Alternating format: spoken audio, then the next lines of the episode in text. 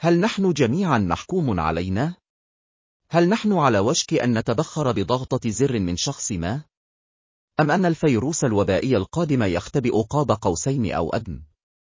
أم أننا يتم التلاعب بنا من خلال أجندة شخص آخر؟ وأكثر من ذلك، هل يهم؟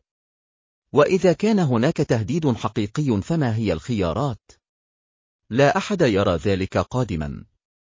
سوف يتفاخر الناس بكيفية تحذيرهم للجميع من خطر سابق. وبينما حذفوا الماءة مرة الأخرى بسهولة، فقد أخطأوا الهدف. ولسوء الحظ، فإن الأشخاص الذين يستفيدون من إبقاء الجميع في حالة خوف ربما لم يأخذوا في الاعتبار أو لم يهتموا بالتأثيرات الطويلة والقصيرة المد. ومن التأثيرات الفسيولوجية التي تبقى على الإنسان في حالة الخوف ما يلي زيادة معدل ضربات القلب يؤدي الخوف إلى تحفيز استجابة الجسم للقتال أو الهروب مما يؤدي إلى زيادة معدل ضربات القلب لإعداد الجسم للعمل.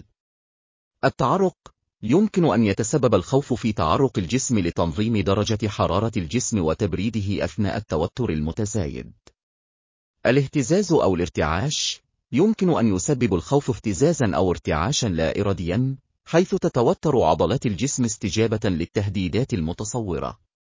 زيادة معدل التنفس يمكن أن يسبب الخوف التنفس السريع حيث يحاول الجسم تناول المزيد من الأكسجين للاستعداد لخطر محتمل. اتساع حدقة العين يمكن أن يؤدي الخوف إلى اتساع حدقة العين لتحسين الرؤية والوعي بالبيئة المحيطة. توتر العضلات يمكن أن يؤدي الخوف إلى توتر العضلات مما يجعل الجسم يشعر بالتيبس أو التصلب استجابة للتهديدات المتصورة. مشاكل في الجهاز الهضمي يمكن أن يعطل الخوف عملية الهضم ويؤدي إلى أعراض مثل الغثيان أو آلام المعدة أو الإسهال. ضعف جهاز المناعة يمكن أن يؤدي الخوف والتوتر لفترة طويلة إلى إضعاف جهاز المناعة مما يجعل الأفراد أكثر عرضة للأمراض والعدوى. الضعف الإدراكي يمكن أن يضعف الخوف الوظيفة الإدراكية مما يؤثر على اتخاذ القرار والذاكرة والتركيز. اضطرابات النوم يمكن أن يؤدي الخوف إلى صعوبة النوم أو الاستمرار فيه مما يؤدي إلى اضطرابات النوم والتعب. يمكنك أن ترى مدى تدمير الخوف المستمر بالنسبة لنا. وتذكرني قوة الكلمات بخطاب تنصيب روزفلت الأول ليس لدينا ما نخافه سوى الخوف نفسه على الرغم من أنه كان يحاول تهدئة الناس المرعوبين من الاكتئاب إلا أن كلماته كان لها معنى أعمق والحديث عن الكساد بعد خطاب روزفلت تغير عقلية الناس ولم يتغير المناخ الاقتصادي ولكن عندما تغيرت عقلية الناس وجد الناس طريقة للانتصار في مواجهة الشدائد. يظهر معدل الانتحار وتعاطي المخدرات يأس الناس. أنا في حيرة من أمري باستمرار بسبب العدد المتزايد من الذين يأملون في حرب نووية أو محرقة أو حدث مروع لأنهم يشعرون بخيبة أمل بسبب رؤيتهم للعالم. لا يهمني مدى سوء رأيك، ولا يعتبر أي من هذه الخيارات بدائل مقبولة. والأمر المحزن هو أن العديد من هؤلاء الأفراد ليس لديهم ما يشكون منه فيما يتعلق بالمصاعب. إذا تحدثنا إلى الناس في غارزا أو أوكرانيا، فسيكونون ممتنين للغاية لتمتعهم بحياة عادية سلمية. على الرغم من أن الإجهاد قصير المدى أو الإجهاد الحد ليس مشكلة كبيرة، إلا أنه يزداد سوءا. يمكن لأجسامنا أن تتكيف معه، ويساعدنا في إعدادنا لمواقف غير متوقعة. ولكن هذا هو المكان الذي تتوقف فيه الإيجابية. يمكن أن يؤدي الالتهاب المزمن، المعروف أيضا باسم الالتهاب المطول، إلى مشكلات صحية مختلفة، مثل أمراض القلب والسكري والسرطان. يمكن أن يسبب الالتهاب الألم والانزعاج في المناطق المصابة من الجسم. يمكن أن يؤدي الالتهاب لفترة طويلة إلى تلف الأنسجة والأعضاء، مما يؤدي إلى مشاكل صحية طويلة الأمد. يمكن أن تؤثر الحالات الالتهابية مثل التهاب المفاصل ومرض التهاب الأمعاء والربو بشكل كبير على نوعية حياة الشخص. يمكن أن يؤثر الالتهاب على الجهاز المناعي، مما يجعل الجسم أكثر عرضة للإصابة بالعدوى والأمراض.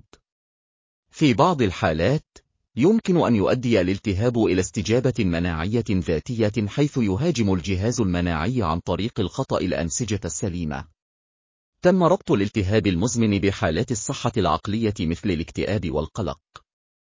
يمكن أن يؤدي الالتهاب إلى مشاكل في الجهاز الهضمي، ومشاكل في الجلد، واختلالات هرمونية ويمكن أن يؤدي إلى تفاقم الحالات الصحية الحالية ويجعل إدارتها أكثر صعوبة.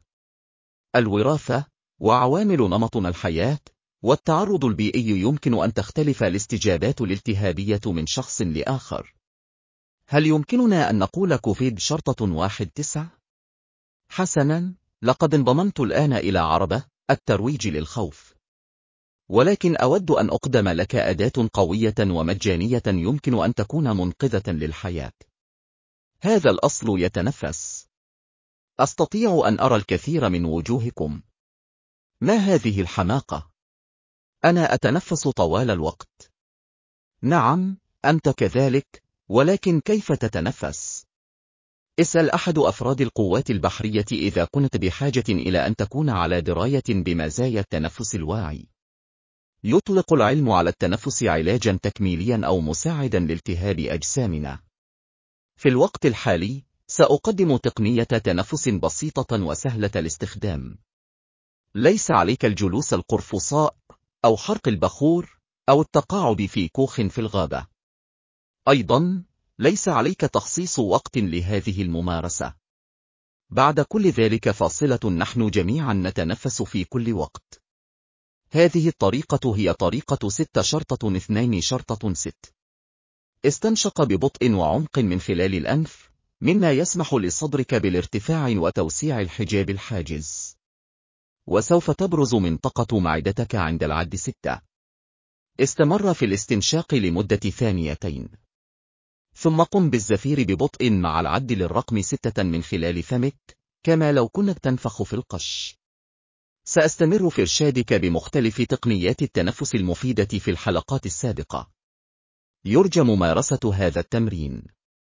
تحقق من تنفسك بشكل متكرر طوال اليوم. إذا تمكنت من رفع معدل أنفاسك إلى 15 في الدقيقة، فسوف تحصل على فوائد فورية تقريبا. ومع ذلك، يجب أن يكون هذا طبيعيا. إذا كنت تلهث من أجل التنفس بعد أداء روتين تنفس منخفض العد لمدة دقيقة واحدة، فلديك المزيد من التدريب الذي يمكنك القيام به. حسنا يا أصدقائي، حتى المرة القادمة. تذكر أن تمارس التنفس الواعي وأن تكون دائما أفضل نسخة لك. حب نفسك. أنت لست وحدك. أنت ذات الصلة وجديرة. ماذا عن ذلك؟